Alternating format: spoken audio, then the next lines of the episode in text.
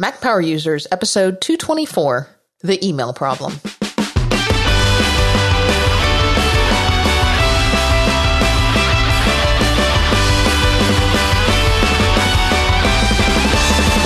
Welcome back to another episode of the Mac Power Users podcast. I'm Katie Floyd alongside David Sparks. Hey, David. Hello, Katie Floyd. How are you today? I'm well. How are you? I am. I can't wait to talk about email. I'm so excited. You know, You- email is there's It's- no end to it. It's the common, constant, chronic problem. And in fact, you wrote the book on email, and we're still here talking about email because you haven't solved all the email problems of the world yet, have you? Yeah, in fact, that's why I wanted to do another show on it because it's been a while. I am going to have an update up really shortly, but the real reason I wanted to talk about it is it's still causing trouble in my life, and uh, and there's still some innovative stuff out there to help us, and I thought it was worth going back and kind of talking about it to the audience. You know, I still think very fondly back to those epic email is how we got our start here on Mac Power Users. That that epic three hour long, practically Mac Power Users episode. That was really one episode. We broke into two episodes that we recorded on email back in shows one and two.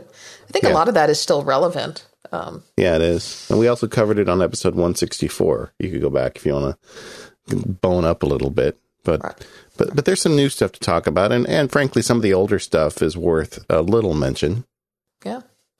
And so let's let's dive in and let's talk again about about email. So maybe maybe the first place to start, and, and I think we've started here before, so we won't spend a whole lot of time dwelling on this. But there there are still some. Let's talk a little bit about the technology related to email and email addresses and the type of accounts that you can get and and things like that.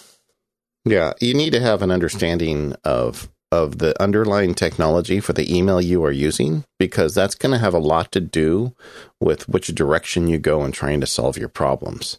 And that's easy enough to to figure out if uh, you have a work account and they say, "Hey, you're on the exchange," and that's great. You're on exchange. You know, I'm not sure everybody knows what that means, but it's basically a Microsoft protocol for email that's pretty good in a lot of ways. And then I think the top four though are Pop, IMAP, Gmail, and Exchange. So going down the list, and and if you don't understand these entirely, go back and listen to the prior show, or even read my email book where I go into great length to explain these things. But but Pop is is really the the the terrible standard.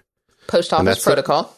And you get that with your usually the only way you can get it in 2014 is probably with your cable provider. You know, your if you get a cable account, they say, "Hey, here's your free email account." Well, a it's lot of free email usually because Yeah, there's still some free places you can get email, and then they upcharge you if you want to get IMAP.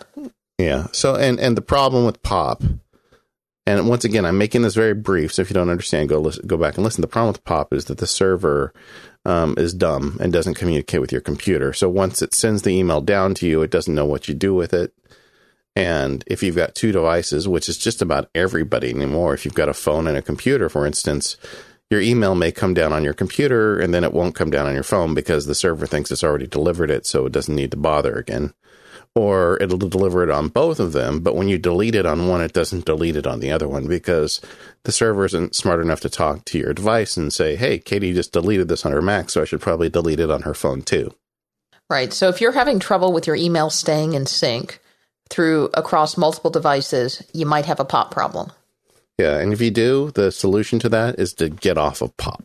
And if you're doing it through your cable provider, call them up. Maybe you can pay a few bucks and have them, um, you know, switch it over. But I think the the smarter way to do that is to to set up an IMAP account with one of the better IMAP providers, and that's the next kind of protocol. Um, and IMAP is one where the server and the computer talk to each other. So that problem I had before where Katie deleted it on her Mac and it didn't delete on her iPhone, that would be solved with an IMAP style server. And because IMAP and the computer are talking to each other. So if she deletes it on her computer, then the server gets notice of that and then tells the phone to delete it too. Or if she takes it and puts it in an action folder on her computer, the server gets note of that and it moves the email to the action folder. So you don't have to process your email more than once. That is a very brief description of Right. IMAP. But it But works. It, kind of gets the the point across. And and if you're going to do IMAP, I think probably the two I would choose between would be Hover, which you know, full disclosure is a sponsor of ours, but they're the ones that have been doing my Mac Sparky IMAP accounts for a long time, and it's been very stable for me. And Fastmail, which is another company out there. Um, uh, that does really great IMAP service, and they've got some great web solutions. And then there's kind of the the odd one out there is is Gmail, which a lot of people said, well, it's kind of like IMAP. It's it's pretty close to IMAP, but but it's really not quite IMAP. It's it's well, IMAP like, but yeah, exactly. Not. And and that vector, the the delta between them gets wider with time. you know. Yeah, that's so true. Gmail Gmail is an innovative company, and they do a lot of stuff that I like. And and uh, you know, there's some smart people there who several years ago said, you know, email needs to get better. And frankly, I'm sure just internally they deal with a lot of email at Gmail. So uh, at Google, so they came up with their own standard, which is this Gmail, and you know, it kind of works with IMAP, but it really kind of doesn't. And um, it's if you're going to use Gmail, you need to stick with kind of Gmail friendly software. In my opinion, the best way to handle Gmail is on the web. You know, on iOS they've got good Gmail apps by Google, and on your computer you go onto the web. I mean, I think that's the the way that Gmail really needs to be handled. Now, I'm going to hear from people who say, "Yeah, but there's Mail these third party apps." And, yeah, Mailplane is a good one, uh, but I I really think that you know to take full advantage of Gmail, you should be in Google's where Google intends you to be. You know, just like there's things Apple intends you to do, Google intends you to be in the browser. So uh, Gmail in the browser is great. Now, well, I want to talk about IMAP and Gmail. I'm sorry. Go ahead, Katie yeah, Floyd. Gmail gives you a couple of different things, and, and the biggest difference probably between traditional IMAP and the way that Google implements it through Gmail is that Google introduced this concept of tags, which was fairly new when they introduced it. And of course, now we have tags everywhere, and, and you can tag just about anything. And tagging is built into the Finder in Yosemite and has been for a couple of versions of OS 10 now. But where IMAP and, and Google diverge probably most strongly is that the idea with tags in Gmail is that you could have something tagged multiple things. You could have something tagged MacSparky, you could have something tagged technology, and those two tags weren't mutually exclusive. Um, and through the IMAP implementation, you those tags would then translate into folders, and you can't have something simultaneously in two different folders without having multiple copies of the same message. Yeah, it's the old story: one folder but multiple tags. And if you're somebody who likes using tagging, as Katie explained, you can put many tags on the same email, whereas you can only put one email in one folder, which is what happens on IMAP. And that's why when you take a traditional IMAP client or application that deals with IMAP email and you plug it into Gmail, even though Gmail tries to make it work on, work on IMAP, sometimes silly things happen, like it might make multiple copies of messages or things will just start breaking. And and I guess in that regard, uh, comparing IMAP to Gmail, IMAP in my mind, and I know that I'm going to hear about this from some of our smarter listeners because this really isn't true, but IMAP is kind of like the general standard for me. It's the one that a lot of these third party applications are designed to work with. And, and the problem is that not every IMAP implement, implementation is the same. The way Apple does IMAP with your iCloud account, for instance, iCloud is an IMAP account, may be very different from the way Hover or Fastmail does it. So, um, so the way these companies implement the IMAP standard may result in much, you know, shenanigans when you try to make it all work together. But in general, IMAP is a nice general protocol, and there's a lot of options in terms of applications. Now, on the Gmail side, I think you're much more limited in terms of the app- applications you can use to run it, but Google is fearless about trying to bring in new features. And, and one of the things uh, I asked about this on Twitter yesterday, and one of the things one of our listeners asked is, "What about Inbox by Gmail?" And that's one of the reasons why we're doing the show. Frankly, is you just keep seeing all this innovation come out, and and Google has just announced this new Inbox thing they they're doing, and it's really kind of a combination of features that we've seen in other ways. But, you know, Google's very good at pulling those features together. And because Google knows so much about you, they can do interesting things with it. And Inbox is a way of kind of uh, combining related emails. Like if you have emails related to a flight, it's going to put them together. Versus if you have emails re- relating to buying something on Amazon, they're going to put those together. So Google is trying to find ways to make email easier for you. And, and that is one of the solutions. It's not the only solution, but it's definitely one of them. And then, kind of rounding out this category, you've got Exchange. And Exchange is great for a corporate environment or business or even small businesses. I know, David, you use Exchange in your office. I use Exchange in my office. It is also an IMAP like implementation, although it is not exact uh, conformity to the IMAP standards.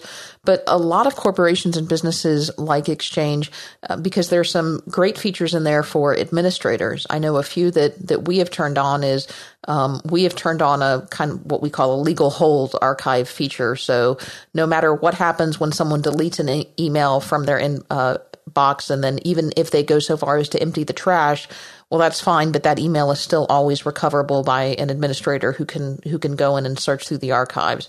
And we can implement certain protocols. So, for example, only certain people can have access to message to email uh, on their mobile devices. And in order to have access to email on your mobile devices, uh, we have the ability to remote wipe those devices, or we have the ability to require that you can only have access to messages on your devices if you implement a password. So it gives us um, some additional control and some additional security features, which for businesses are extremely important. Yeah, and Microsoft has got smart the last few years in the way they're pricing it and they're hosting they host the exchange for you for you know a few bucks a month. You can have each person on it. So where before installing exchange in a business environment usually involved a server and a lot of other uh, processes now it's a lot easier to get into it. But I, I think that you know like i said i didn't want to spend a lot of time on this section of the outline but uh, going into this, understand POP, IMAP, Gmail, and Exchange, because as we go through this show, we're going to be talking about what works the best depending on what technology you have. And the takeaway I would get from this is if you're on POP, get off of POP.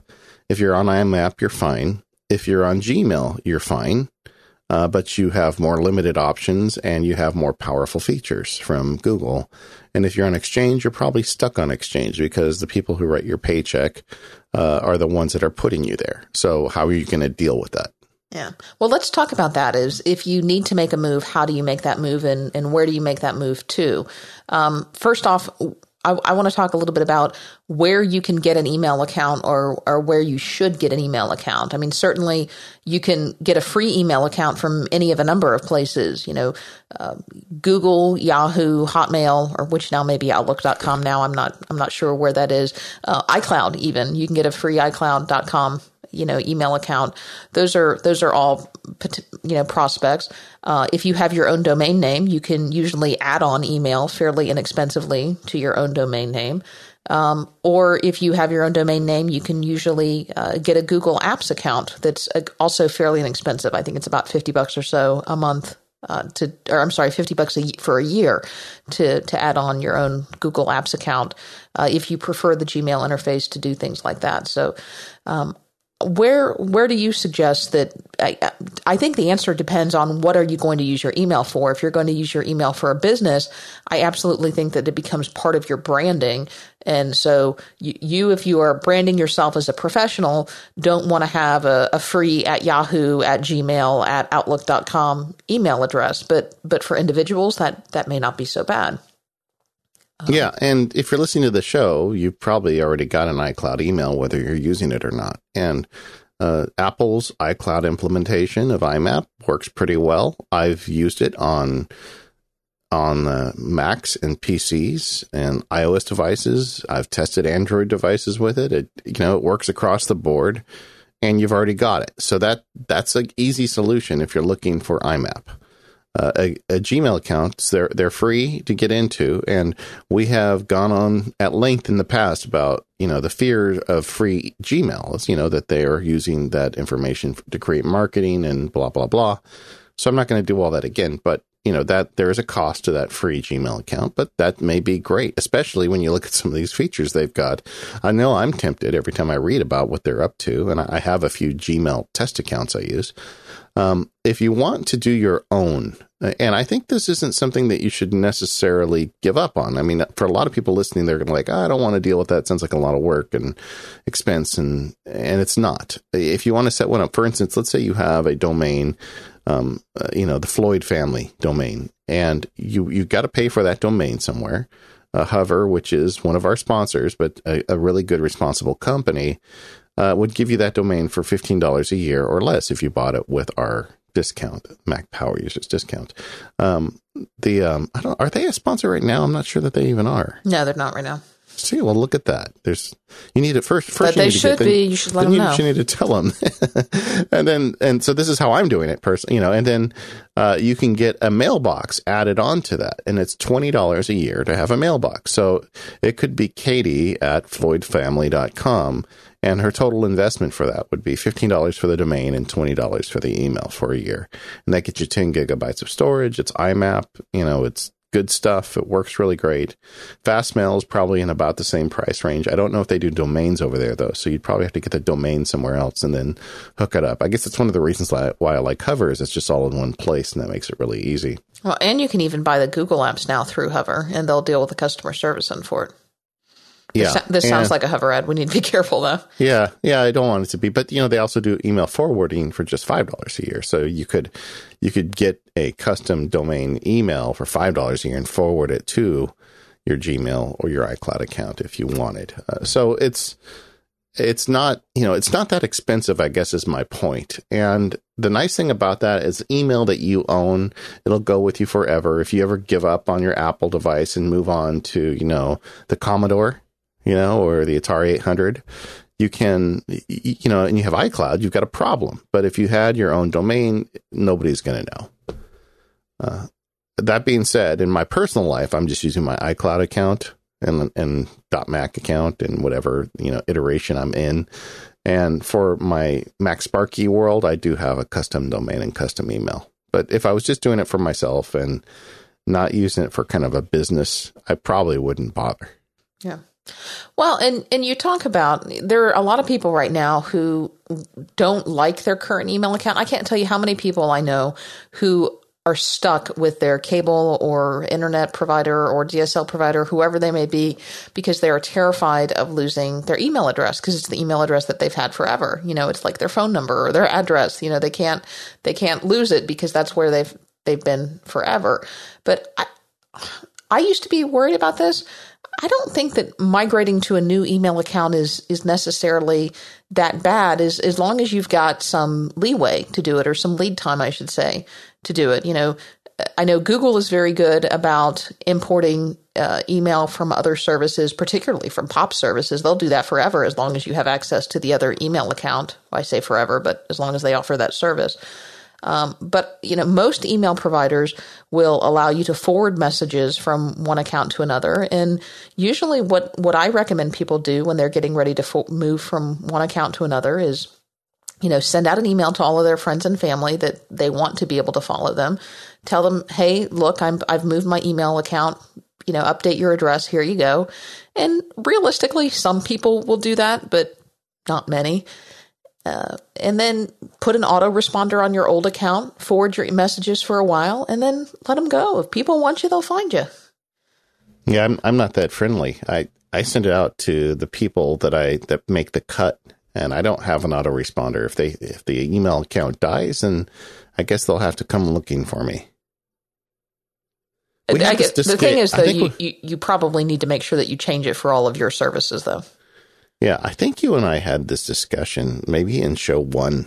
Probably, I probably. think you, you were much more uptight about it back then. Yeah. You don't you don't care as much anymore now. No, I've I you know in 224 episodes of Mac Power Users, I've I've grown to like people a lot less. No, I'm just kidding. Well, the um, I do Talking think, to you, David Sparks, will do that to me. No. Yeah, I have that effect on people. But the I do think that it's really not that big of a deal to change, and I do think that the the, the important people in your life will figure it out. And if you're on a pop server, why make yourself miserable? I would rather, frankly, lose a couple uh, people along the way and and get my email on something that works because pop would just make you crazy. I mean, the idea of it in 2014, I don't even know what to say. It's nuts. Okay, so we've talked about migrating. Uh, everybody has a, a basic understanding of the underlying technologies. Now let's get into some more mechanics. But before we do that, let's talk about our first sponsor. Yeah, let's let's talk about something really cool, and we want to welcome back to Mac Power users uh, a former longtime sponsor, and they're back again. Uh, the best launcher for the Mac, our good friends over at LaunchBar, and I know this is the launcher that I use for my Mac, and I use the proper keyboard shortcut. David, that would be Command Space. I know that you use another shortcut for LaunchBar, and I'm sure they'll forgive you for that, but it's still not the appropriate keyboard shortcut. But with a single keyboard shortcut command space being the preferred one. It will allow you to access all of your files and folders on your Mac and allow you to perform complex actions without even taking your hands off your keyboard. So a couple of things that you can do with LaunchBar. You can access applications, you can launch documents, you can gain access to all of your bookmarks, and a whole lot more just by typing these short abbreviations. And best yet, LaunchBar learns the more that you use it. So it will learn that when I type con, that it that I want to go ahead and open my contacts. But, you know, I've been beta testing a certain piece of contact software. And so now it learns that when I type con that it opens that one instead of the default contacts apps on my Mac because LaunchBar learns things. Um, new in LaunchBar, you can also now manage your events and your reminders and access your contacts. So if you want to add an event to your calendar, or you want to add a reminder or something to your to-do list, you can do that right within LaunchBar without even having to take your fingers off the keyboard. Uh, but you can also perform actions on these files too. You can browse the file system, you can copy, move, or rename files and folders. Uh, you can even perform desktop or web searches and get instant feedback. And with version 6, you have access to more things than ever, including Finder tags, Safari iCloud tabs, top sites, emoji, reminders list, and more. And when you're ready to dig into the power user features, you can even create custom script based actions that will vastly extend the features of LaunchBar. And you can either install actions that were written by other users and they've got a library on their website, or you can create your very own actions uh, by using custom scripting languages like AppleScript, Java, Script, Ruby, Python, PHP, and more. Uh, LaunchBar 6 is beautifully designed. It complements Yosemite, and I just cannot say enough great things about it. And we'll be talking about it more over the next couple of months, but you should not wait that long. If you want to learn more, uh, check out the new ebook on the new Take Control ebook on LaunchBar. Those are great resources, and there's one that has been updated for LaunchBar version 6. Uh, you can even start with a free sample of the book if you want. And you can find all of this along with get a free trial of LaunchBar by visiting launchbar.com slash MPU. That's launchbar.com slash MPU. And uh, thanks to LaunchBar for their support of the show. So great to have them back, and and so great to see this latest version. They have really knocked it out of the park. I mean, they really delivered. Um, I wanted to talk about some of the the current email clients because I think you know in 2014, how are we dealing with email? Well, one of the things is there is a bit of a shooting war now uh, over whose client we're going to use to manage our email. A few years ago, it was just the it was just the first party software. It was Apple Mail on the Mac, and it was you know Outlook or Outlook Express on Windows, and nobody really thought about making competing mail clients because with Apple and Microsoft giving them away on their platforms, it really wasn't a market you could make any money on. And you know this rich variety of email clients kind of dried up. And now all of a sudden, people, because email has become such a big deal, I think, is one of the reasons at least, uh, people are coming out with competing clients. And I wanted to spend a little bit of time talking about the various clients for Mac and iOS that Katie and I are serious about right now. Um, starting with Apple Mail. And uh, yeah, what do you want to? Go well, ahead, Katie. I'm, I'll tell you honestly. I, I, think Apple Mail gets a short shrift from a lot of people because every, every nobody, you know, it, it kind of the popular thing to do now is is to use all of these third party mail clients. But I, I tell you, at the end of the day, I always find myself keep coming back to Apple Mail, and it hasn't improved as much as I would like to see it improve. There's there's certainly room for improvement. I've got a list of features. If anybody from Apple wants to call me, I'm happy to talk to you about it. But at the end of the day, for me, it, it gets the job done. And especially, there are a lot of third party plugins that you can use with Apple Mail to add some additional functionality and to add some additional power to Apple Mail that it works as, as my primary email client of choice. It, it works for me. This, the search is pretty powerful. It, it integrates with my Exchange account very nicely. I can't complain. Um, with Yosemite, it doesn't completely fall down all over e- Gmail, and that's about all I think I can say about that. Is that a compliment? I guess so. Um, a rather backhanded compliment. Yeah, yeah. okay, so you know, going back to our original discussion of email technologies, uh, Apple Mail is great for IMAP. It's good for Exchange, although Outlook is better for Exchange if that was the only thing you were doing with it. And it it it does sync with Gmail, but you know, my problem with this, and I know I've said this on our show before and in my email book, if you're really going to go to the trouble to use Gmail, you know, if you're going to make that deal and say, okay, Google, I'm giving you a bunch of information about me because I want Gmail and Gmail has all these powerful features, um, then why wouldn't you use it and the platform that gives you access to all those features. I mean, a lot of the stuff that Gmail does doesn't work in Apple Mail because it's not engineered around Gmail. And I don't think at any point are the guys at Google and Apple going to sit down together and say, we just need to make Apple Mail the killer Gmail client. They're never going to do that. So uh, I've always felt like if you're going to use Gmail, then then use it you know, in its full glory, and it's not in Apple Mail. But if you're using IMAP or Exchange, uh, I think Apple Mail is a is a pretty good solution, and I agree with you. It gets a lot of um, it gets a lot of complaints. I was looking at um, various complaints made about it over the years. One of the the popular complaints is, "Hey, this thing breaks when we put a lot of email into it." And I have found that over the years they've got much better at handling big mail databases. My mail database is pretty large at this point, having done MacSparky and the day job, and the and you know just being a guy that does a lot of email. Um, and it seems to be doing just fine. I don't think that complaint is really that legitimate anymore. Um, they don't innovate enough. I think there is some merit to that. I mean, because there are some these applications we're going to talk about in a minute that have some pretty innovative features.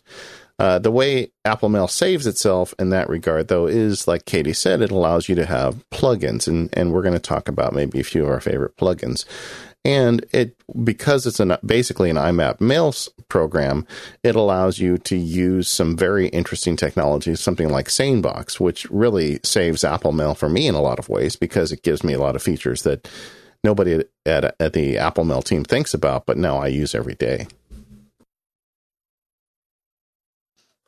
Okay. Um, the uh, uh, so a few things in Apple Mail that I think if you're interested in, you should look in uh, to taking further advantage of. Number one is VIPs. Absolutely. And, you know, I actually, I don't know if you've noticed this, David. It worked when I was in Mavericks as long as I did not do a clean install. But as soon as I did a clean install of Mavericks, it stopped.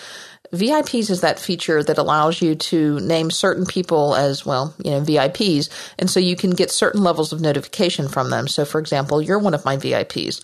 So you can set thir- certain things to happen or certain notifications to happen only when you receive messages from VIPs, which is nice because you can turn off notifications, say, for anybody except VIPs. Now, they used to have this feature where although SaneBox has made this a little less relevant for me, where you could sort your, where you could view an uh, an inbox of only new messages for VIPs. But I can't seem to figure out how to do that anymore. Can you? Yeah, it's there. Oh, okay. It's, I know, I know you can do it. I, uh, I don't want to dig it out right now, but well, it's, let me know. still possible. Uh, the, um, I just want to make a time stamp note. That was like 32 minutes where Katie Floyd said, You're my VIP. I think I'm going to turn that into my ringtone when you call me. Okay. All right. The um the other thing with Apple Mail that I think is worth checking out, and this is something we've covered on the show in the past, is their rule support is very powerful. Um, it's powerful because they give you a lot of options to adjust rules. Like I, I'm doing a contest on the website right now uh, for the sponsor, MacSparky.com, and I've got a rule set set up for that. So as the emails come in for the contest, they automatically sort and file and do a bunch of stuff, and I don't have to worry about it. Um, you can do that now really great. I, I thought that was, was one of the things I covered well in the email book. So if you've got that, there's a whole screencast showing you how. But uh, that's great. The downside is those rules need to be applied on a computer that's running. They're not applied on the internet. Yeah, um, there there are rules on web based mail, but depending on what web based server you're using, they they may or may not be that comprehensive. Like I know Gmail has pretty good web based mails, but iCloud mm, not so good.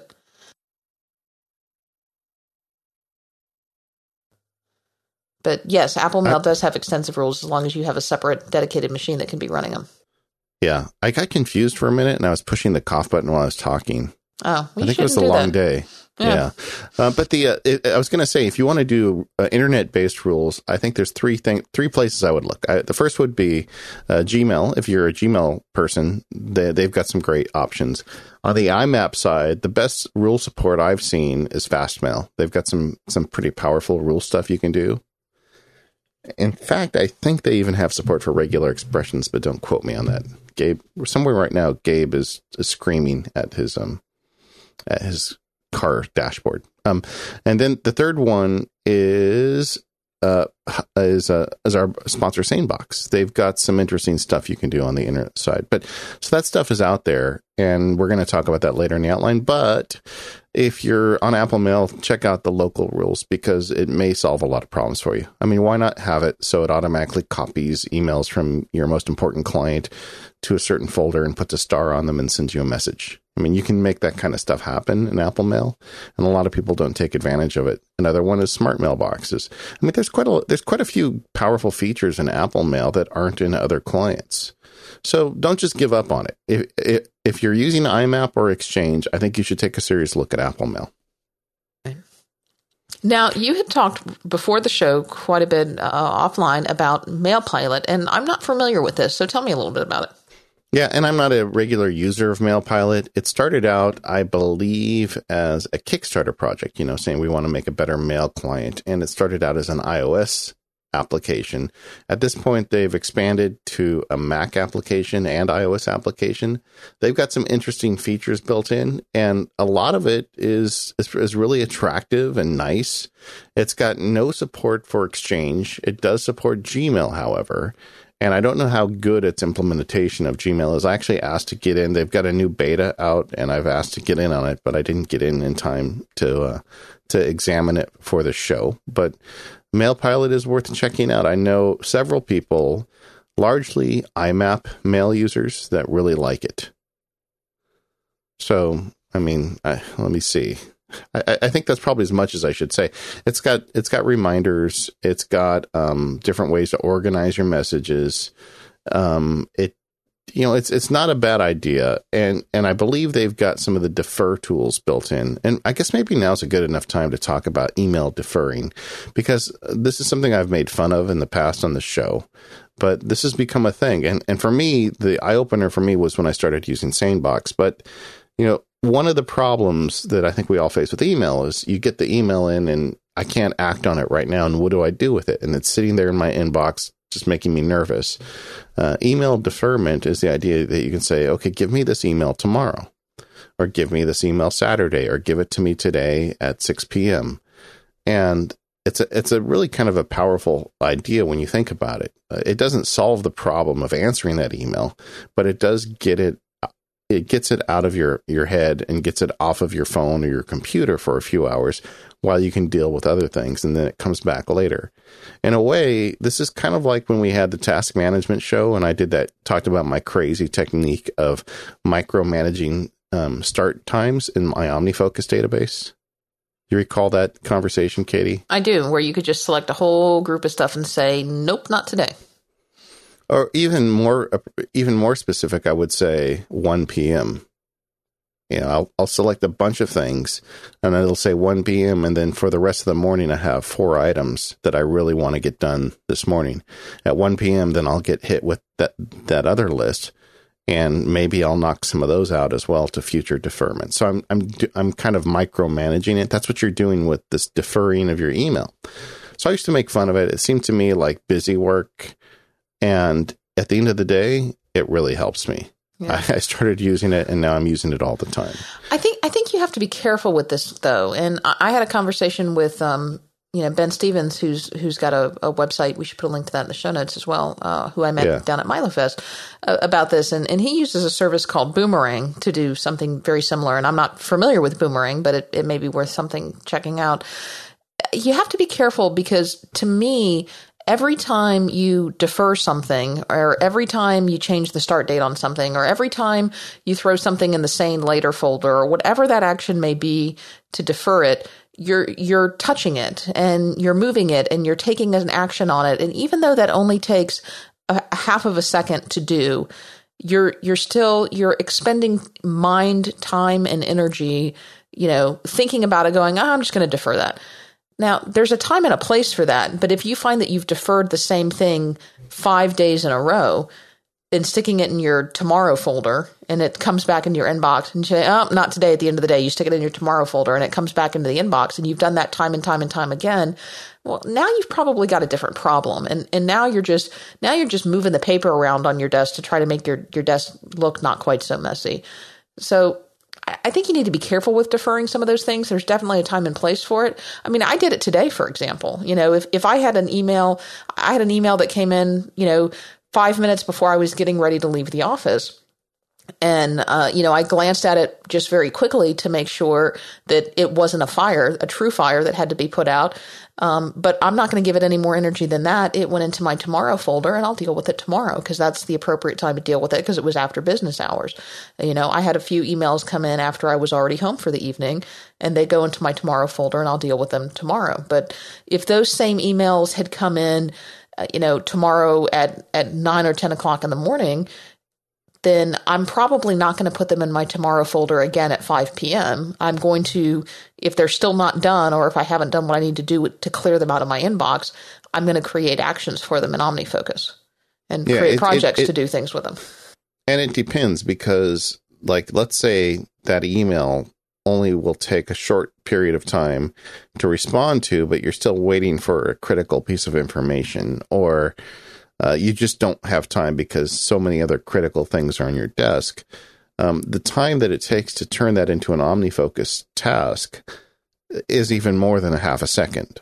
You know that you're talking about deferring it. So there's a line to be drawn, and uh, I think that's something you have to be responsible about if you're going to do this. But I can tell you that the getting it off of your plate, even just like taking a 5 p.m. email and pushing it to tomorrow, uh, to me is really beneficial. So now I'm sitting home with my kids and I'm not thinking about that email that's sitting in my inbox. I don't, you know, I understand that it's all a fiction that I'm just using, you know, computer net and wires and things to like push it off so I don't see it, but it helps me and it allows me to be there with my kids and be present. And then tomorrow it will show up and I'll say, oh, yes, I need to deal with that now. So yeah. it works. I find it works a lot better than I thought it would. I used to make fun of it and now I use it. Oh, uh, I, I'm completely on board with you. I'm just saying you have to be careful not to use it as a crutch as you do with so any of these tools. But let me so ask you. About, how, what what type of deferment rules do you have set up? I mean, because I've talked about, and I think you have you have a tomorrow rule, as do I. Um, I also have one that I use on the weekend called next week that will defer things in tomorrow, and or, I'm sorry, until the following Monday. Do you have more yeah. granular rules set up? And and then I, I, will set one up for special occasions. So like if I'm gone, th- that it will defer until I come back. But uh, on a regular basis, do you have any more than just kind of tomorrow and next week rules? Yeah, I do. Um, I, I've kind of gone way down the rabbit hole on this. The so the the two apps. Let's talk about this in the context of three services, uh, two apps in one service. Okay. Uh, M- Mailpilot gives you and Boxer both give you the ability to do this. Boxer is an iOS app that's a very powerful email application for iOS. And and the thing the way those do it is they set up these folders in your IMAP system and they they just move them into that. Um SaneBox just pushes them off and you don't see them again until and I don't know it. Actually they do they do create a folder now I think about it. So they put it in a folder as well. All these things start adding folders to your system and that's kind of the noise part of it but it's worth it. Once you start using it um, it's great. So uh, I want to break it up in, by by roles in my life. So for work I have a folder a uh, a deferred folder called tomorrow. I have one called Monday Yep and I, and I have one called Three Hours, oh. and and that's where Katie's going to say, "Well, I want one of those." Too, yeah, did that surprise you? Oh no, really? I'm happy to hear that because I figured you were going to judge me on that one. No, I'm creating but, one right now.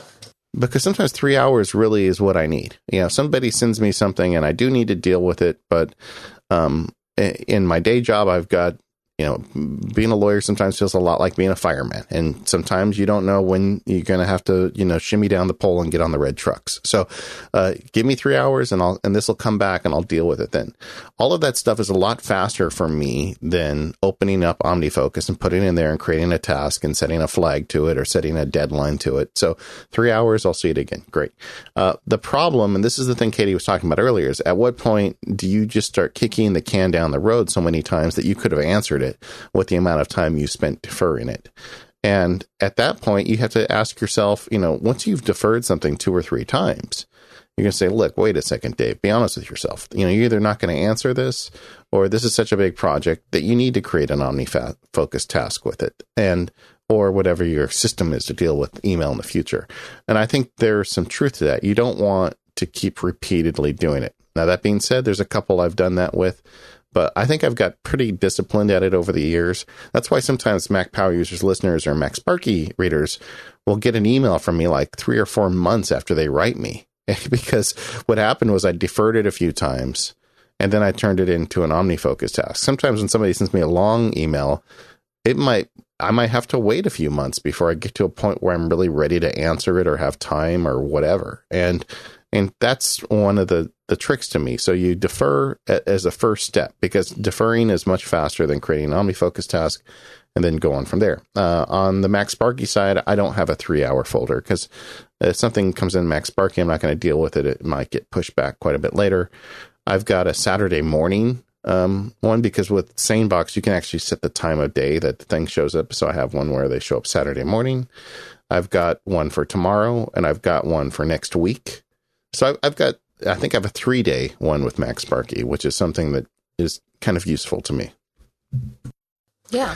Um, so th- there's a there's a bunch of them out there, and and there's different applications that you can get that deferring going. But if you haven't tried it yet, um, don't be like me and hold your nose up at it for two years. And you know, give it a shot because that may help you get through some of the mail you're dealing with. And it feels really good at the end of the day to kind of like clear out your inbox, you know, use Merlin's term inbox zero, but it's not real for real inbox zero. You're kind of cheating because you've sent some into the future. Right. Another app worth mentioning, and now that we're kind of off that subject for a little bit, maybe we'll come back to it, is Outlook. Uh, Microsoft just came out with a new version of Outlook for Mac as as we're recording the show. I've I've I've downloaded it. I've played with it a little bit. Um, it looks okay. You know, it's funny with the Microsoft Office suite. You know, they have not had an update since I believe 2011.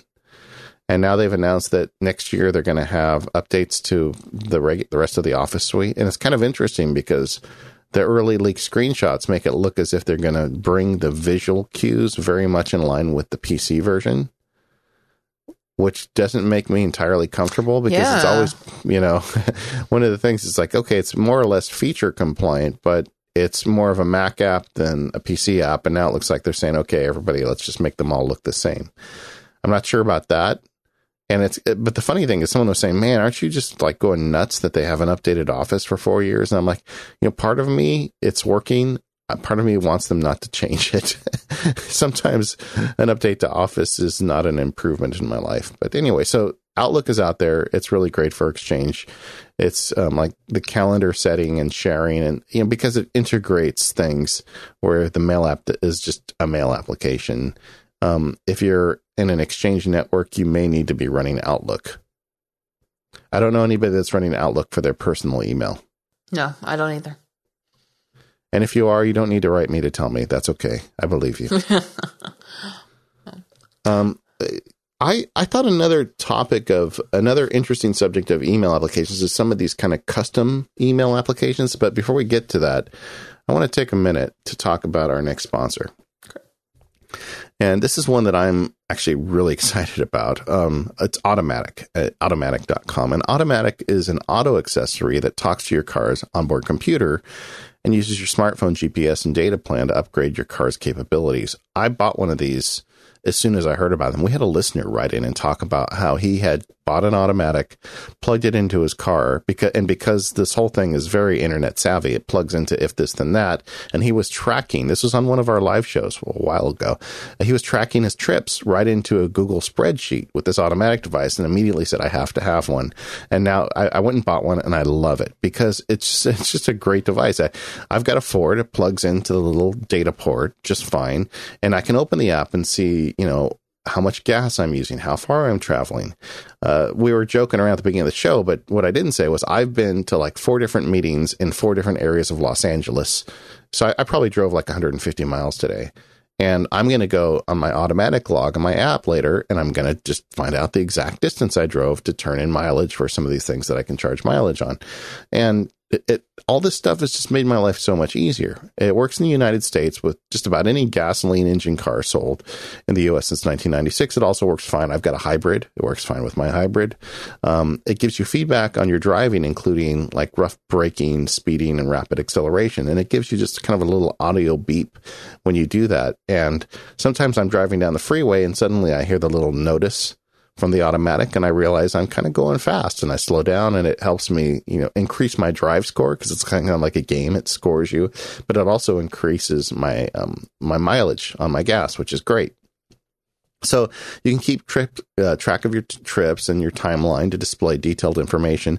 It's also got what they call the crash alert, which can detect a serious crash because you know your car is sending a lot of data to that data port, and agents from the automatic uh, company will report to local authorities and notify your loved ones. So you put that all in there, and you even say who you want them to contact in the event of a serious crash. So it's just a really great view of safety.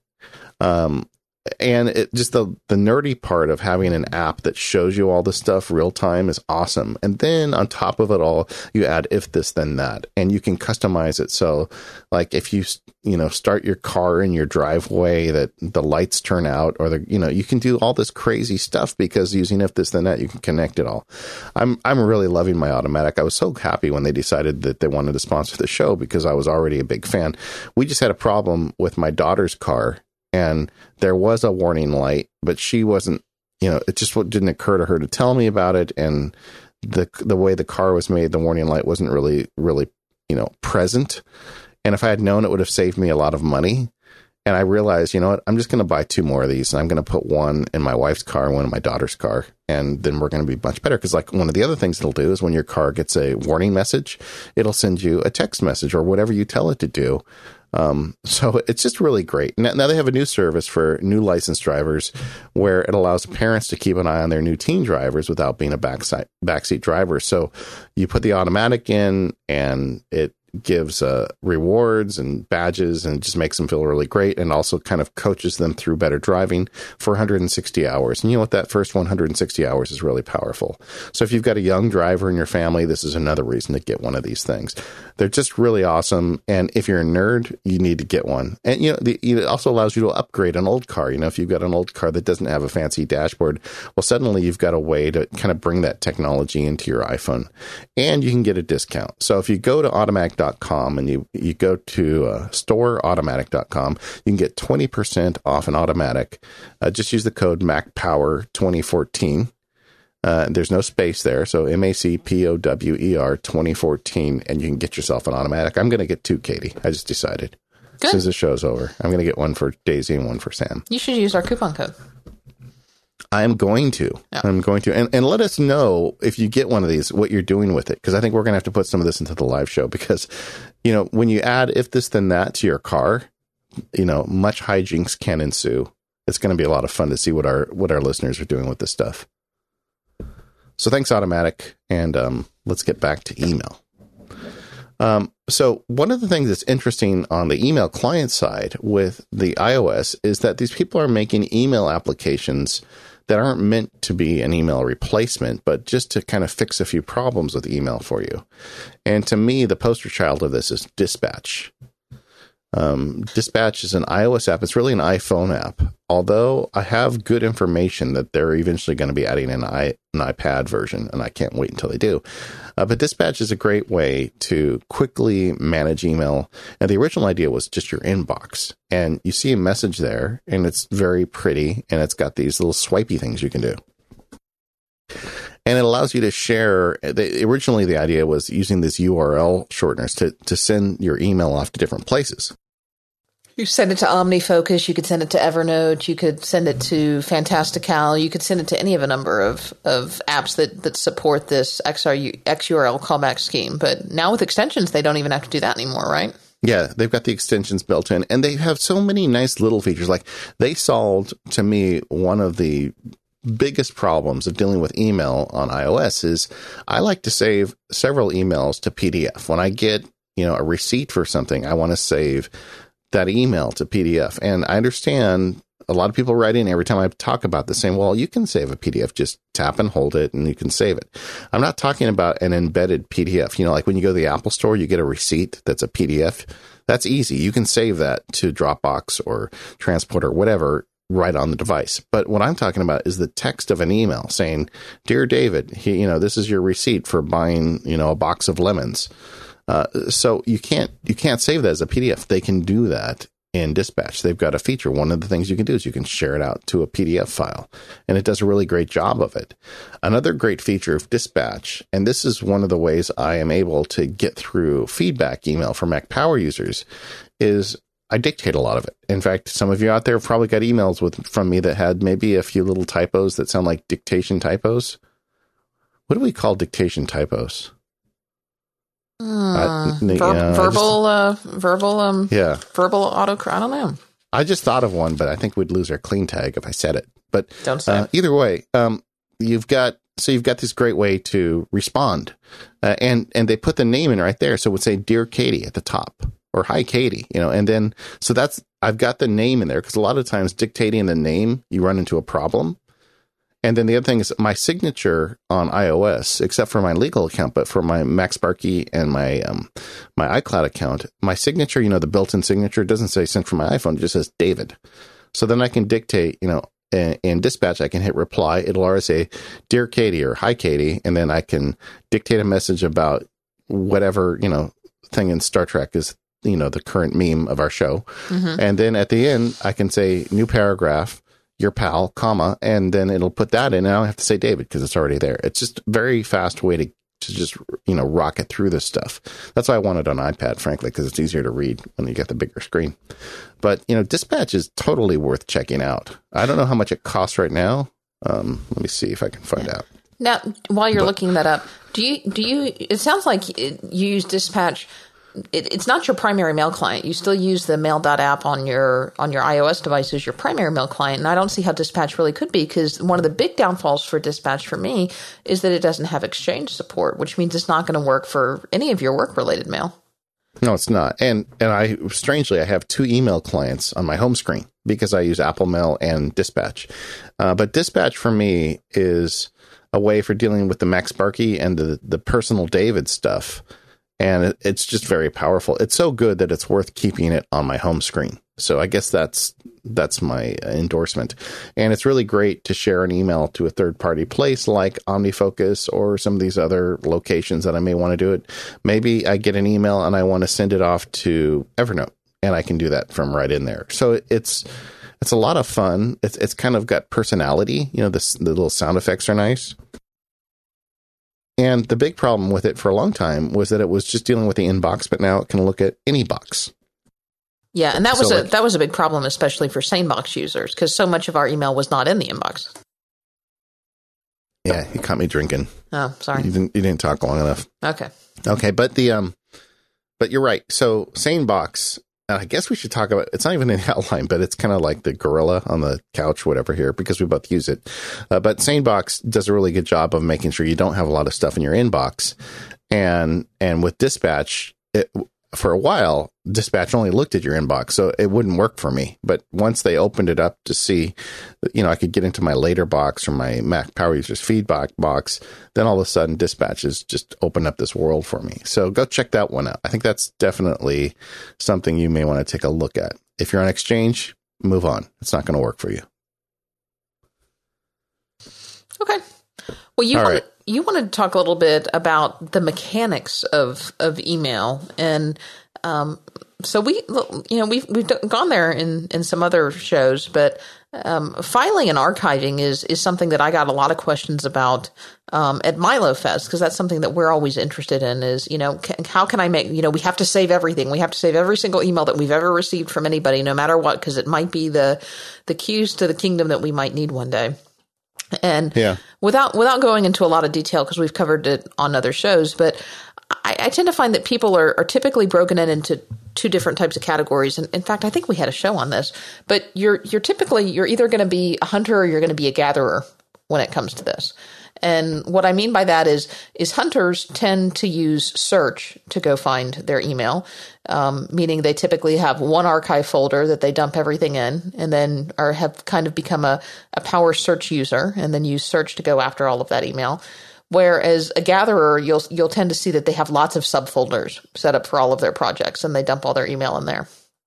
And that's not to say that one way is better than another, although I personally have developed kind of a preference for hunting versus gathering when it comes to email.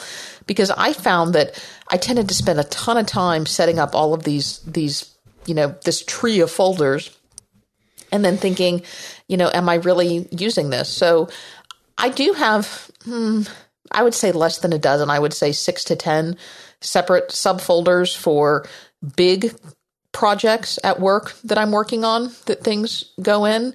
And then as soon as those projects are closed, those messages get archived and that project that folder goes away.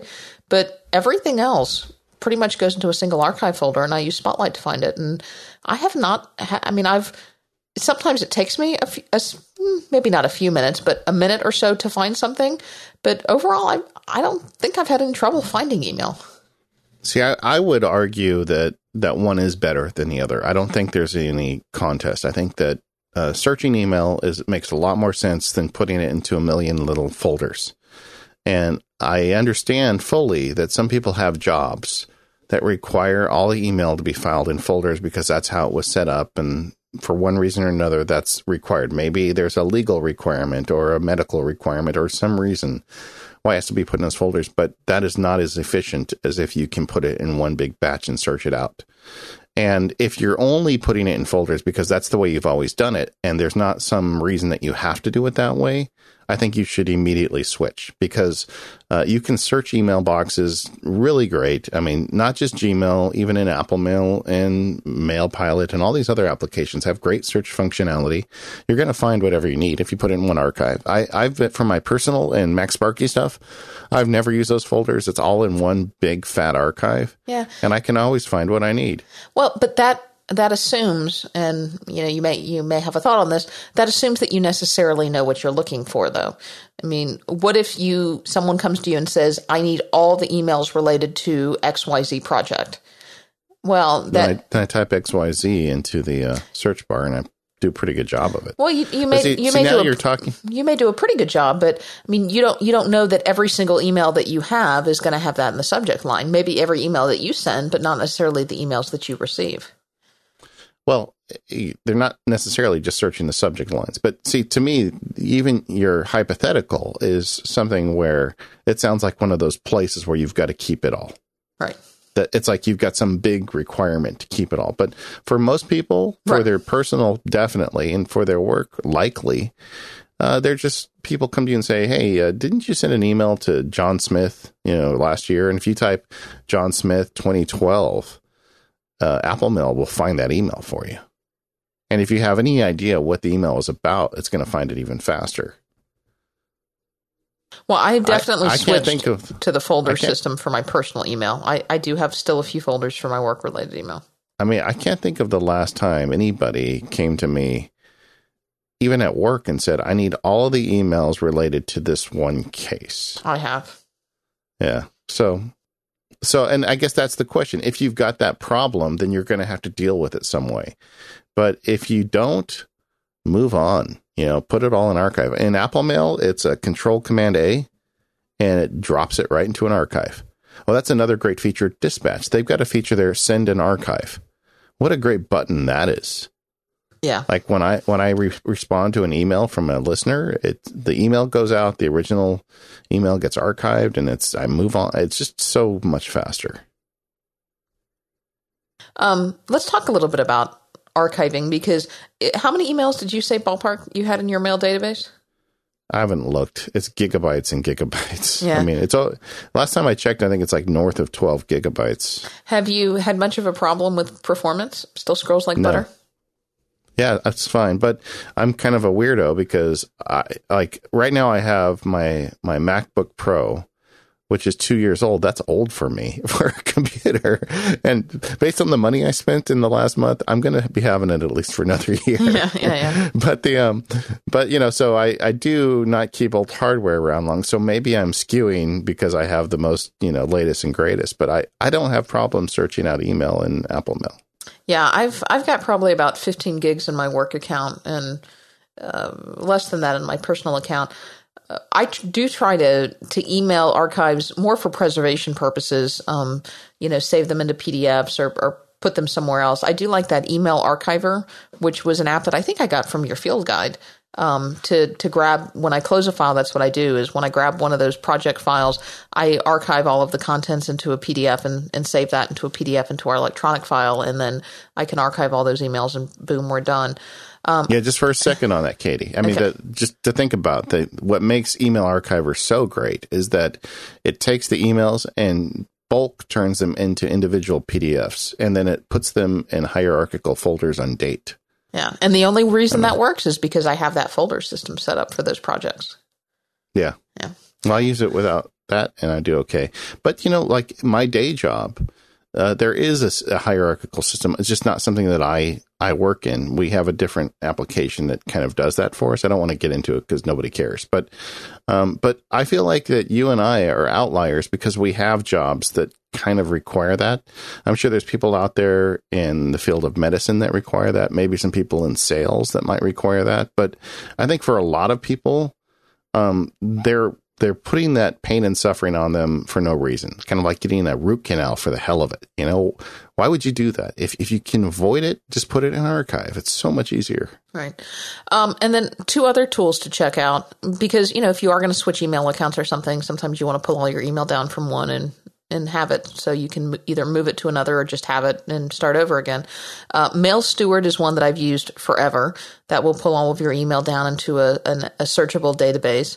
And CloudPull is excellent if you're using a Google account. It's it's fairly inexpensive. They I think they just pulled it out of the Mac App Store, by the way, um, but it is still available as direct download because it was bumping into some of the sandbox requirements.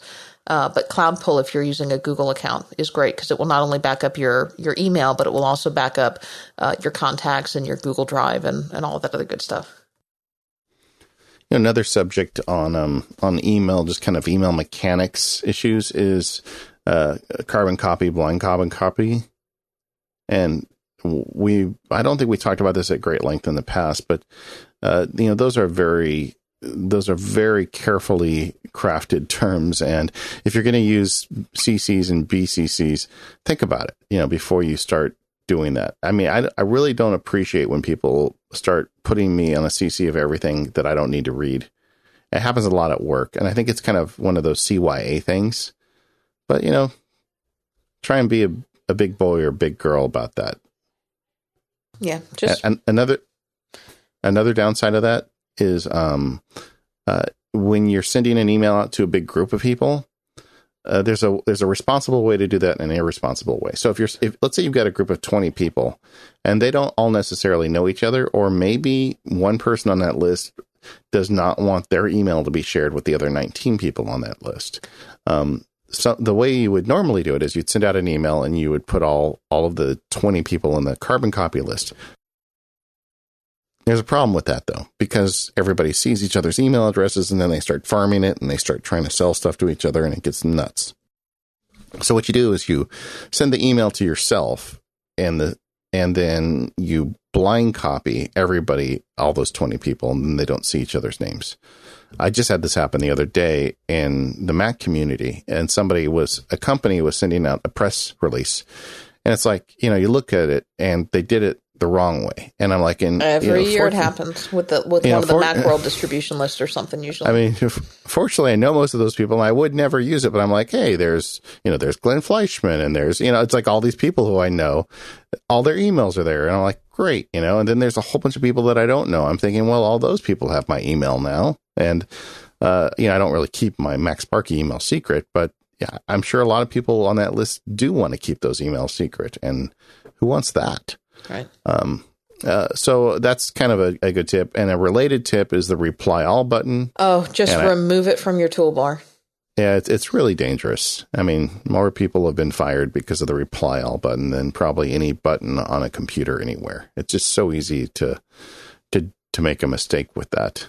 Just had it happen to me recently where someone replied all and um it was opposing it, it was a case I was on and the other guy's client uh, you know, he wrote an email about what a dirty rotten scoundrel I am and then the client replied all with me on it. so uh, I called him up and I said, you know, you probably should tell him not to do that.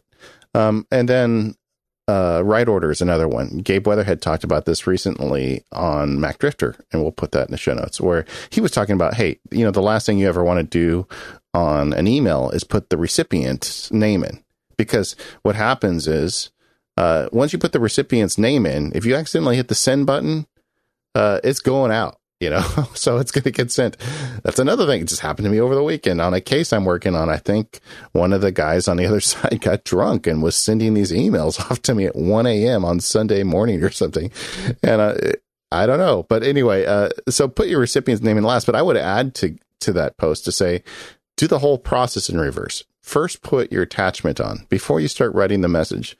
Put your attachment in because how many people send it without making the attachment say attached is whatever, and they forget to put it on at the end. There, there's there are two potential solutions for that. One is uh, I should put a link. There's a TextExpander snippet that can help you with that. Um, that's that's got some scripting in it, uh, and there's an app called or a plugin called Attachment Tamer as well. Yeah, and then the next thing you should do is you should write the body of the message because you know the the method that they give you in Apple Mail or any other mail client is exactly wrong. They they first they say, "Well, put the recipient in." Well, we don't want to do that because we might accidentally send it. The next thing they say, "Well, what's the subject line?" Well, you may think you know the subject line, but you really don't until you write the message. So do it in the opposite direction. Put the attachment in, then write the body of the message, and then you, by the time you do that, you're going to be able to write a really concise, specific subject line and that's going to make it a lot easier for the recipient. So they're going to know, you know, it's about lunch next Thursday or it's attached as the contract or whatever. And, uh, and then you put the recipients in and then you hit the send button. And that's a much more sane way to do it.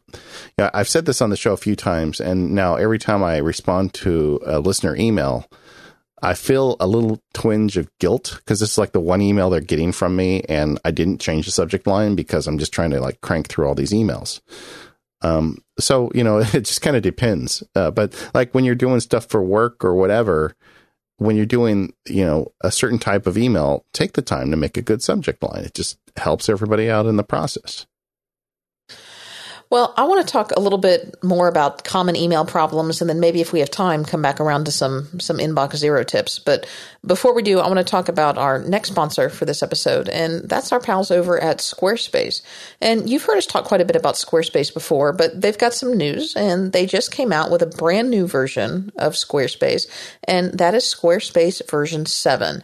And with version seven, they've made everything a whole lot simpler and easier to use, but they've still retained all all of the power and complexity of the Squarespace platform that you've come to know and love.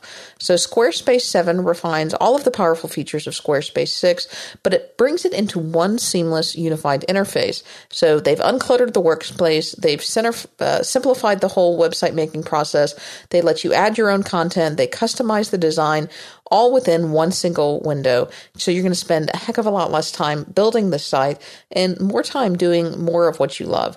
And for a free trial, you can go to squarespace.com and use offer code MPU. So there's some great new features with Squarespace 7. Uh, one of them is called cover pages. So sometimes you just need one simple page to communicate an idea. Maybe it's your personal brand, maybe it's a new product, maybe you want to announce your latest book. David, anything you want to say? No?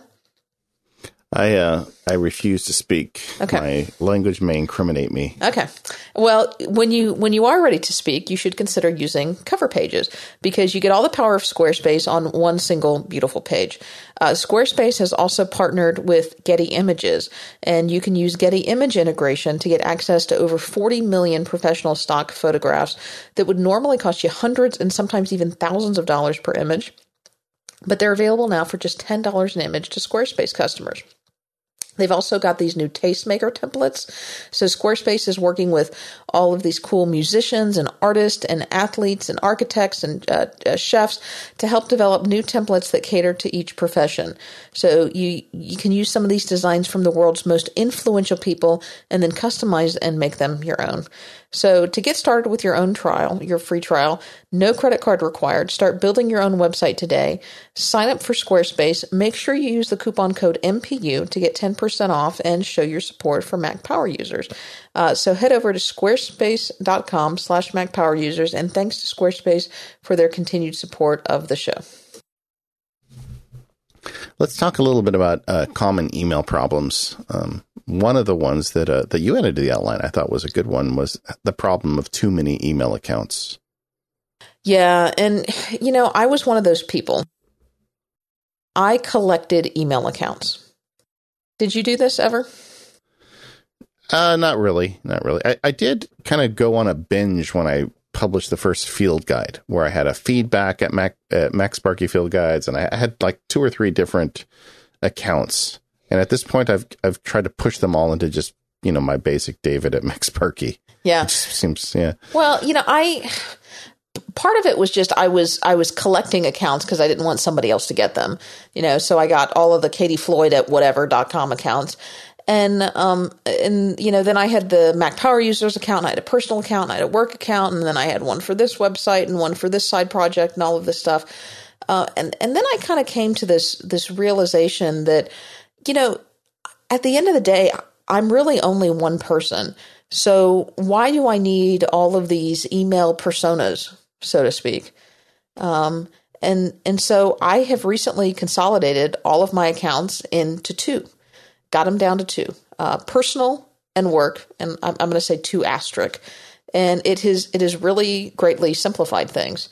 Um, now the asterisk part of that is I I still send email from my Mac Power users account um, and you know what? I, I may even just let that go at some point because at this point, who cares? It's pretty easy to figure out what my personal email account address is. Um, but I, I, still send email from my MPU account for more for branding purposes and, and things like that. But all of the email that comes in uh, comes into that personal account. Um, You've come a long way, Katie Floyd. I know. Now I do keep the work stuff completely separate, as I as I think most people probably should, especially if if you don't necessarily work for yourself. So the work stuff is completely separate, but everything comes into my own personal account, and uh, that has it has just it's been a tremendous help in terms of organization. Um, you know knowing that all of my email is going to be in this folder and knowing how i'm going to be able to find email um, knowing that i can share the same email filters um, i've been able to cut back and on the SaneBox plan that i was using so i can have a, a little lower cost plan because i'm only using two email accounts. Uh, it, it's you know it's just it's really simplified the process. It's been great yeah, I um well, see you're better than I am because I use three. I have the uh, MacSparky account, I have my personal account, and my work account. And I've got a two or three kind of accounts pushing into the MacSparky account. And eventually I'll probably get rid of those, but they do kind of serve a purpose now. And I also have um, my old because when we got our we have like a cable ISP account that when we first got into the house, we had some stuff on that, and I have things pointing that way right now. And those are pointing at my personal account as well. So I've got a few things filtering down, but at the end of the day, I only have three inboxes. Yeah. But you're right. So so give some thought to that. One of the things I think a lot of people make a mistake with and especially probably not so much our listeners, but relatives of our listeners, is they have these kind of throwaway email accounts that they use whenever they sign up for something. Yes. And I think that's a very common thing to do if you don't really think about this stuff too much. But to me, it's like, well, if you, that account is going to exist, then you're going to need to check it. I think you're much better off building an interesting filtering system or some way to make sure that you just don't get junk email rather than having a separate account that's full of junk, but maybe one or two things you need to read and giving yourself this, you know, this overhead of going through and looking through it all the time. Well, and and let's talk about that a little bit because that kind of leads us into the the junk email problem because what people do is they create these throwaway accounts to to sign up for all of these products and services. Well, first off, you've got to ask yourself if you're creating a quote unquote throwaway account to give to somebody for whatever product and service, why don't you just not give them your email address? It's okay. Amen. It's okay. Amen. You know, when when the clerk at the cash register says, "And can I get your email address?" You know what the answer to that is? No, thank you. I'd rather not. That's Yeah. it. And when you're buying something, you know, from any, I just bought something online last night, and at the very end, they say, and it's okay that we send you email, right? And it's got the, oh, wow, I just activated it. activated the thing that I can't say. Yeah. I don't know what I said, but it's my phone just lit up right in front of me. But no, when you when I was buying something at the very end of the transaction, it's got the little box saying we're going to email you about you know future opportunities, and it's already checked. You know that's the clever part, right? Check it because most people are just going to click OK. So go and uncheck that. Give yourself permission. It's okay. Right. And and I'll tell you that that some businesses will abuse this and I'll and I'll call out one right now. You know, I was at Office Depot this past week and bought some stuff there and they said, "Can we email you your receipt?" And I thought, you know, that that would be great because I need to turn this in for tax purposes. Yes, go ahead and email me my receipt. And I I typed my email address in. Nowhere in there did they say I checked. Nowhere in there did they say they were going to add me to their mailing list. Nowhere in there did I give them permission to be added to my mailing list because I thought about that. Ooh, I'm going to get email now, aren't I? Sure enough, I got my receipt next day. Welcome to our mailing list. Yeah, Um, but, but but- a company that size is going to have an unsubscribe button. E- exactly. And and that's you you know people say, "Oh, don't ever unsubscribe." Well, I mean, look at the source. Clearly, I got signed up for that Office Depot email based on this most recent interaction that I had with them at their store by giving them my email address. So, legitimate companies are going to comply with the CAN-SPAM Act, um, at least here in the U.S. And there's similar acts, you know, throughout. But legitimate email companies are going to give you a way to unsubscribe from their marketing messages, and the vast majority of those work. And for the ones that you're too afraid to click on the unsubscribe button, well, that's where I use the same black hole. But um, those you can set up. You can use a service like SaneBox, or you can set up email rules for, or, or things like that, or just you know depend on your junk mail filter to catch them. Another cool trick is set up a smart mailbox in Apple Mail for any email that has the word unsubscribe in it. Hmm. And, and you'll be surprised what you catch in that smart mailbox. And you can go through there and just like when you're feeling feisty, you can just go in there and unsubscribe to a whole pile of them. Um, Boomerang, as I understand it, is primarily for Gmail. And SaneBox is really great. Well, actually, SaneBox does work with Gmail, but they also have IMAP and Exchange support. We haven't really talked about them. I guess we've been dancing around a little bit because SaneBox is a sponsor and we don't want it to seem like a big commercial. But you need to be looking at SaneBox or Boomerang if you're doing this stuff and you're having trouble. Yeah, we we might as well tell you since we've done this. Uh, sanebox.com slash MPU is the, the link you can go to and, and get a two week free trial and save a little bit of money. Yeah. So what they do is they not only do they allow you to defer email, like I talked about earlier in the show, they've got services like the black hole, where you put an email in there and you never see another email from that source. Uh, and they also have, I really love the um, the feature where you can blind copy it to SaneBox with a time period, and then if someone doesn't reply to you, you get that again. I mean, we always have this problem, and I'm not going to dwell on this because they are a sponsor, blah blah blah. But like, I have this problem where I sent an email to someone and I need a response from them, and how do I track that? And before I would put a task in OmniFocus to say follow up with John Smith about this item, and one of two things would happen. Either, first of all, it would take time to create that OmniFocus task that, you know, and then I've got to put it in the right project. And then it's kind of another thing I'm carrying around in, in my pocket all the time. And maybe he would respond in an hour, you know, and so I've created that task. I've given it a defer date of next week because I don't want to see it every day. So then I forget about it. And the next week it shows up in OmniFocus. I'm like, well, what is that about again? And I have to remember and he may have already responded. Um, uh, with SaneBox, you can just say, if I write that email to John Smith, if I put one week at sanebox.com, uh, it, SaneBox sends me the email back if he doesn't reply to that email. I mean, it's, it's a great feature. I'm not familiar if any other service is doing something like that. They are, let us know. But man, it, it's just great if you're someone who's sending a lot of emails out where you're kind of tracking it and trying to keep track of if you get a response or not. I know Katie does it to me all the time. She doesn't say so, but like when she emails me about whether I've sent her a recording of a show or given her some information she needs, I'm pretty sure every time she does that to me. No, I just totally keep that in my head. Yeah. so yeah, that's that's really pretty fantastic. And you know, so go check that out, especially um, if you're if you're struggling with a lot of email. And and let's talk about that problem for a little bit. You know, email distru- disruption in your life. And and I think that is something that's easy to talk about and really hard to solve. So, where do we start with this problem? Uh, you know, I think the biggest issue is the amount of email you get. Um, and this is something that I want to be careful when I address because I think it's kind of a podcaster problem more than it's a, a problem for everybody in the world. Um, uh, you know, because when we do a show like this, we have a, a, lot of listeners, so we get a lot of email, and you know, I really love it because it, it feels great hearing from people that listen to the show and like it and and want to share something. But it's also just an um, an enormous amount of email. Did you and, listen to Analog this week? Because that's all that uh, that's all that Casey and um, and Myke talked about.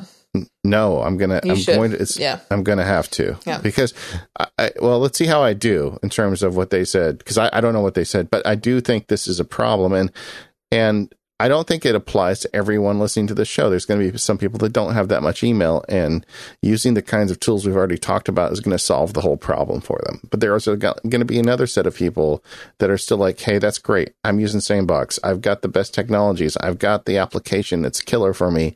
And guess what? I still can't keep up with it. You know, I could sit here all day and answer email.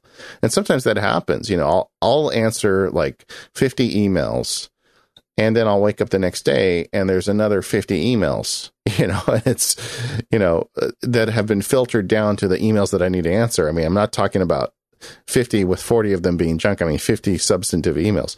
So it's, it's really hard for people to deal with this. And it's like, how do you produce anything? How do you get your job done? How can you complete the next job from your boss when your boss is giving you a lot of email?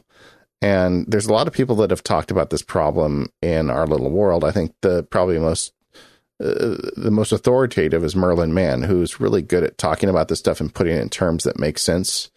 Um, one of the analogies he used on his Back to Work show once was talking about party invitations. And he was saying, what if, you know, would you book yourself to be at three parties at the same time? Well, you wouldn't because that's crazy. And and you're doing the same thing when you're dealing with all of these emails and projects you're taking on and you're overloading yourself. Well, you can overload yourself with email. Um, so, what are some of the ways we deal with it? We talked about one already VIPs. I think VIPs is great, assuming you're using Apple Mail, because it allows you to get to the most important ones right now. Right. And you can add and remove VIPs. And you know, David, just so you know, you're you're right on the edge there. You you could I can I think I'm always on the edge, I, Katie. I can unstar you at any time I want. Uh, and, and you can do that with an Apple Mail just by um, clicking on the little star next to somebody's name to add them or remove them as a VIP. And so you can uh, modify your notifications both on iOS and on the Mac that way. But also new in iOS 8, which is a great feature, is, you know, sometimes you've got something important that's going on uh, and and you don't necessarily always want to receive notifications for emails from this specific person, but you do because you've got something going on right now, and so you can turn on notifications for a specific thread in iOS 8, and I've used that occasionally, and it's a very helpful feature. Yeah. So if you're in the middle of a hot deal at work, or if you're planning your trip to Hawaii with your wife or whatever, you can make those threads more important. And I think that's a, fantastic addition. If you're in Gmail, there's a service called AwayFind that's that's quite powerful. It even because Gmail knows everything about you, right? They've got all this access. It even looks at people that you've got upcoming appointments with and makes their mail more important than people that you don't have upcoming appointments with. I mean, one of my hacks for that has always been when we book a guest for the show, I make them a VIP, and then after the show's over, I always unVIP them, or most of them. Yeah. And um, and and so that's kind of like a manual process of doing this, where AwayFind would do that automatically, which is great. And you know, so otherwise, I've I've just turned off notifications except for these most important messages because you know, I have found that I am just not disciplined enough. I have this Pavlovian like response to as soon as that email chime dings.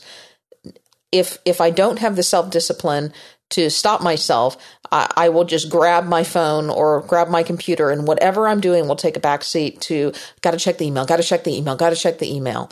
And if I do have enough discipline to stop myself, then my mind is at least distracted for a second to think, huh, wonder what that is. Huh, wonder what that is. And I'm constantly going back to it. Yeah, and this is something I've covered in the show and the book, but you know, when you do the math, um, assuming that you've got notifications set every five minutes, or push, it's even more common.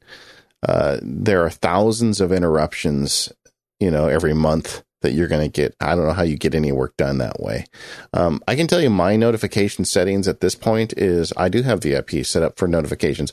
None of them are audible though. I, I don't have any ding going off. I do, however, and this is kind of some place I've changed over the years is I've added a badge. I used to always turn off all the badges too. I don't want to look at my email and see a badge, but I've now got to the point where I put VIPs on a badge. So if I get an email from a guest or Katie, Katie will always be a VIP for me. All right, uh, you're not on the edge.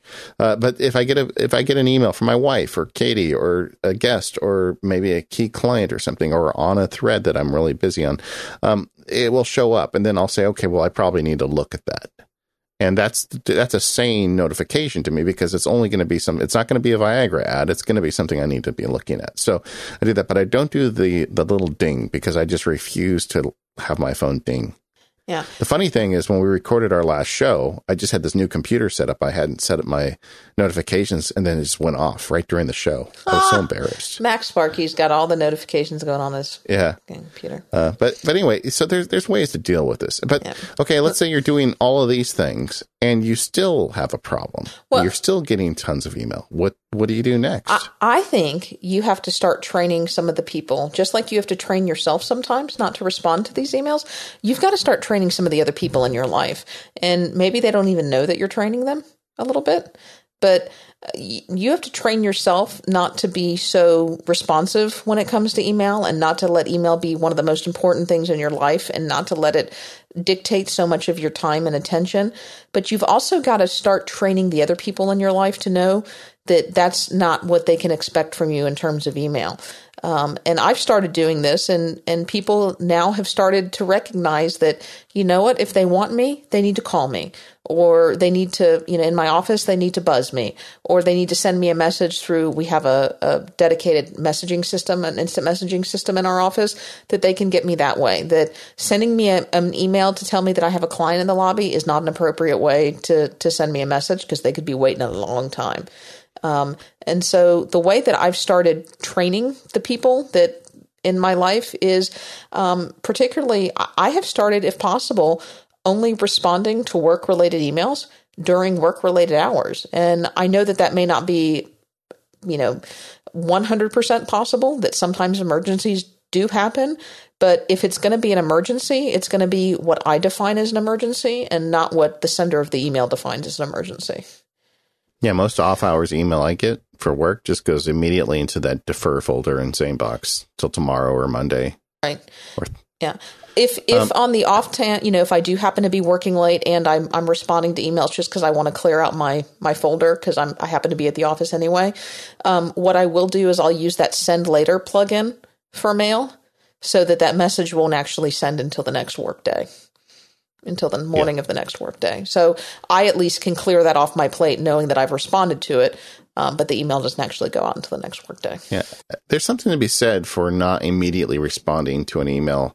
Uh, there are some people out there that once you do that, you create an expectation and uh, it, you know, it gets nuts. And we've covered this in past shows. I just wanted to say, Katie, earlier when you were saying how you're training people around you and I, uh, you've come a long way because I remember we had that conversation um, probably in show one. you know, of the show. Maybe I need to go back and listen to show one. Yeah, because we had that, guy, and you were having a lot of trouble, and you were really worried because you were people are sending me emails. I have to, you know, it's great to hear how far you've come. But but what if Katie, you're doing that too? What if you're deferring emails and you are defining the relationship, and you've still got too much email? What do you do then? Select all and delete. I mean, at some point, there's too much. There's just at some point for a lot of people, uh, despite your best use of superior technology, despite the fact that you sign up for a service like SaneBox and you do all this stuff, there's still too much, and there's not enough time to deal with it all. Um, well, let's it, let's talk about that a little bit next, um, because some of the things we can do is we can stop adding to the pile, we can stop generating unnecessary email. Um, you know, so there there's some things that you can do. But before we go there, do you want to talk about our last sponsor? Okay. It's, it's, I was very excited to say something. Oh, so oh, oh, everybody, okay. everybody, hold on. No, hold I, want, on. I want you to hold on. I want you to hold on. All right. Because right now I want to talk about our last sponsor today, and that is our friends at Smile and probably my favorite app in the world, TextExpander. I use, I mean, when you think about the most amount of time saved in my life, it's probably TextExpander. You know, they've got that little uh, statistic there that keeps track for you. So what TextExpander does is it allows you to create little snippets of text that you can expand upon with a very short uh, bit of typing. Like the easiest example is your phone number. Rather than having to get out the brackets and the dashes and all that to type your phone number, you just type like uh, phone with two P's and it expands to your phone number. It's a great idea. But then with TextExpander, you can take it so much further because they've built all this great back end tools in the thing. So you've got like fill in snippets where you can uh, create almost like a form letter where you type a little snippet and you can fill in the name of the person you're sending it to and the number of widgets you're going to send them and all this stuff. Um, uh, and so that's what TextExpander does. It allows you to type faster on your Mac, iPhone, iPad, uh, and using these short abbreviations. The big problem was on the iOS side of the story was that it only worked in applications that would look at that TextExpander library. And because iOS is so specific, you know, you couldn't just make an application that would work across the entire platform. Apple's very concerned about security. But now we have these great keyboards, and the TextExpander iOS keyboard is perfect for this problem. You can activate it in any application, including apps like the Apple apps like Apple Mail, and you can start using your TextExpander snippets right there. Um, uh, it automatically inserts your notes in mail, SMS, Twitter clients. You can copy and paste the message into other apps on your iOS devices. It's fantastic. And they, they really delivered with this new version. It can sync your entire snippet library over Dropbox. So if you've created these great uh, um, snippets on your Mac, then you're going to see them as well on iOS via Dropbox. So you're just going to get it right there. Uh, and they have also added new features to allow your organize your snippets and groups right on the iPhone, which is a lot of fun. So you can get all this done with TextExpander. And we've talked about it for several years on the show. And if you've been listening to us and you haven't tried it yet, I want you to go over to uh, Smile and download a sample and try the software. Uh, start out with your Mac. You can download there. Also, I would recommend going over to macsparky.com slash TE snippets. And I've got a whole library of snippets you can download there to get yourself rolling. We use them for everything from setting meetings to uh, doing conference calls. I mean, there's so much you can do with the software. And no matter what you're doing in your life, you're going to have some type of repeatable text. I just heard from a friend of the show and a friend of mine personally who has said, you know, I've been listening to this forever. He's a lawyer. And he said, I finally went ahead and downloaded it. And I cannot believe how much time I'm saving because whatever job you have, if you're doing any kind of writing, you're going to need some way to get this repeatable snippets out. And TextExpander is the master of this. So go check it out. Thank you, Smile, for all of your support over the years to the show. And um, if you've got it on iOS, definitely get yourself hooked up with that new keyboard and the TextExpander Touch because it's a total game changer. Now you can use your snippets anywhere on iOS. Thanks, Smile. All right, I'm so sorry. You were excited about something, and I I am excited about something because this is the I guess this is the point. How far are we in now? Like an hour and a half? Oh yeah, this is where we should be wrapping up. But well, but it's email, but, so you know. I think this is the point that I've never made on this show about email is you're going to get to a point and it's very likely that you're one of these people having the same problem where you can get all the tools you want. You can use all the practices you want and you still get too much email. And and at that point it stops becoming a technology problem. It becomes a you problem. And I know that in my own case, this is really hard for me because if someone stops and takes the trouble to send me an email, I'm not talking about a spam email, but someone who writes me about something we do on the show or whatever, um, I feel like I need to respond to that. And I have a problem that if I responded to all of it the way it deserves to be responded to, I would never publish another book. I would never, you know, I would never get anything else done. Right. And and in some respects, it's it's an attractive idea because it's usually people that agree with me about stuff or politely disagree. And it's a very fun interaction to have. And as I've said many times, the people that listen to the show are really smart and they've got great ideas. And it w- wouldn't it be great? I mean, why do we love Macworld so much? We would we liked it because we got to go up there and hang out with people like us. Well, we get email from people like us every day. So uh, you get to this problem where there's just more than you can physically manage, and the problem doesn't scale. In fact, the bigger the show gets or the bigger the books get, the harder the problem gets to deal with. And at some point, you run into the issue of there's more here than I can handle, and you know how do I handle that?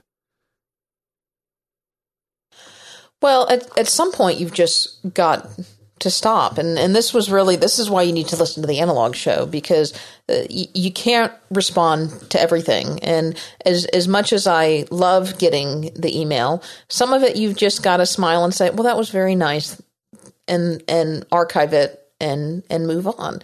And some of it you've got to look and say, whoa, I can't read those three pages worth of, of text or those 3,000 words that were written, but it was sure nice that they wrote, archive it, and and move on.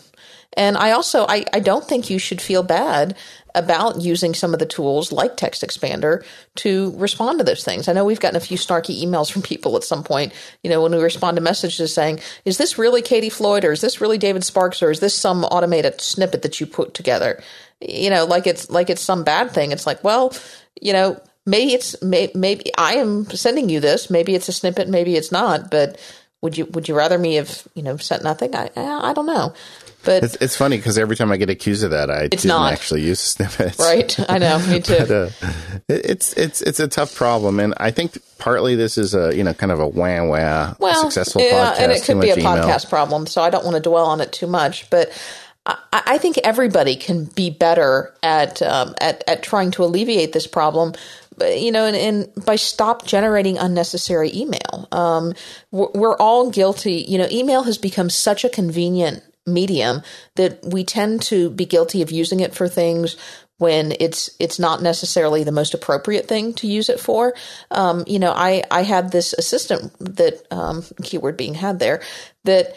I, I, I honestly believe that, that she was just did not like to talk to people on the phone, and she would just to the exclusion of anything else, avoid talking to people on the phone and send emails for everything. And it was really a barrier to getting work done because I thought, my gosh, you've sent 20 emails on this particular thing that could have been resolved with one phone call.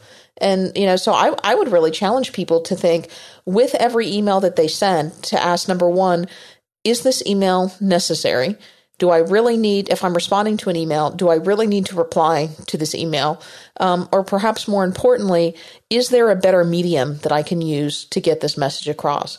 Should I pick up the phone and and call this person?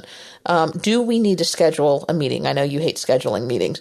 Um, heck, uh, you know, in in communities more like ours, um, would this be something better for Twitter? Would this be something better for for Google Plus? Would this you know would this be better for something else? Um, and then if, if you decide that email is the appropriate medium for your message, um, keep it short and, and keep it to the point. Um, some people advocate the, the five sentence methodology, but don't send an email that says, Hey, David, do you want to go to lunch next week? Because that's going to prompt you to send a message back to me that says, Yeah, sure, when? And then I'm going to say, I don't know, how about Tuesday or Wednesday? And then you write back and say, Hey, Tuesday sounds good. You know, instead send an email that says, Hey, David, do you want to go to dinner next week. How about Tuesday at the deli? You know, that's uh, what is the sandwich place? The sandwich I place. To, I want to go to the sandwich place with you, Katie Floyd. I think you should. Now, I, I agree, and all this is stuff that we've we've kind of talked about and covered in the past. But I, I still think that there's this big problem of you know what happens when there's too much. And I don't think it's just a podcaster problem, but there are people out there listening to this that have this high volume.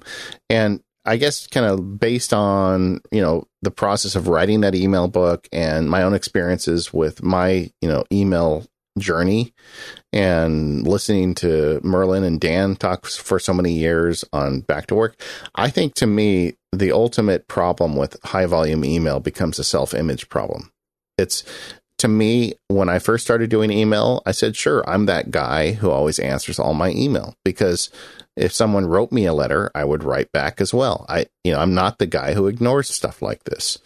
And the problem is I built this self image around it. And over the years, it's been harder and harder to maintain that. Or, the, or maybe what I should say, the cost of maintaining that has gone up and up because there's so much email that, you know, is that image to me more important than publishing another book?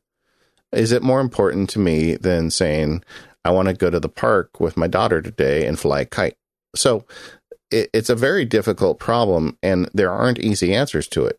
And, you know, I, I just think that as I sit here in 2014, one of my realizations is I, am not going to solve this problem. You know, it, as it gets bigger, I'm going to get better at using technology, but at the same point, it's going to be part on me to just figure out what gets answered and what doesn't. Like, like for feedback on our show, when someone writes feedback and says, "Hey, I really liked it. I think you know you should have considered this app," or you know, or I really just really liked it. I'm going to respond to stuff like that because it's easy. But when someone that listens to our show writes and says, "My office has an Exchange 2013 installation, and I have a problem with this," I'm probably not going to respond to it because if I stopped and did technical support for the entire internet, um, we would probably lose our house. You know, so it's uh, so that you know, I'm I'm figuring it out as I go along, and I guess everybody, what I would encourage you if you're out there and you're struggling with email, is to go beyond the technology a little bit and ask yourself, you know, what's underlying all of this, because that may be the biggest problem you need to solve. And you know what? We didn't even get to any of the inbox zero stuff. Well, we've covered it before. Mm. I'm just saying we had a whole lot more we could have talked about, but yeah, yeah, it's it's email. It's never ending. We'll do another email show in a in a year or so. Yeah, because it's it's I, email. All right, another. But, you know, eh, can I just say at the end though, after having gone on this rant about email, email is still a great medium. It is. I mean, there's a reason why it's still out there. Uh, every once in a while, you start hearing on the internet how email's going to go away and it's going to get replaced. It's a it's a time deferred way to communicate. I, I think there's a lot about it that I really like. Anyway, two twenty four is in the can, David. Two twenty five. Wow, it's coming up next. Wow. Okay. Well, you know what? It'll be a great one. This this podcast thing, it'll never last a year. no, you said 10 episodes. 10 what you told me. you told me that we'd run out of material after 10 episodes. Well, heck, we'll do 10 episodes just on email by the time we're done with this this show. Yeah. All right. Um, well, you can find links to everything that we talked about in this email episode, as well as all of our previous email episodes at our website at macpowerusers.com or at 5by5.tv slash MPU. Although I will tell you on the on the 5by5 website, it doesn't go all the all the way back into our archives like our website does, because I think that just picks up from about show 50ish or so when we moved over to 5by5. Yeah, I, I don't, I think it's a moving target a little bit. Yeah. Yeah. Uh, but you can find all the links over at macpowerusers.com. Uh, you can also, if you don't want to send us an email, uh, you can find us on Twitter. The show is at MacPowerUsers. Uh, David is at MacSparky, and I'm at Katie Floyd. That's a great way to communicate with us in 140 characters or less. Yeah, and um, and that's it. We're going to see you next week. Uh, thanks to our sponsors, LaunchBar, TextExpander, Automatic, and Squarespace. See you all next week.